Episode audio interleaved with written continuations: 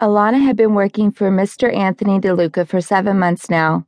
She actually found this job by mistake. She was job hunting and went into the wrong office.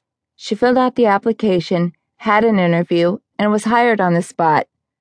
The job was easy enough. All she had to do was answer the phone and schedule meetings. Alana knew that Mr. DeLuca was the owner of a few businesses.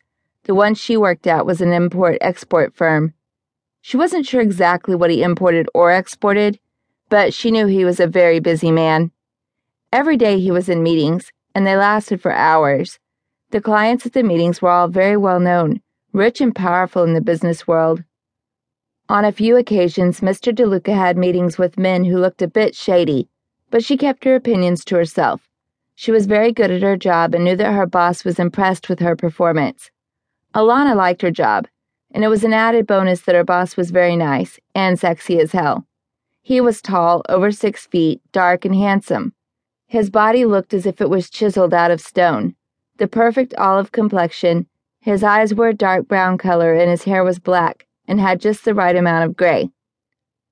He had what many would call a million dollar smile, and it melted even the coldest of hearts. Alana would stare at him for hours,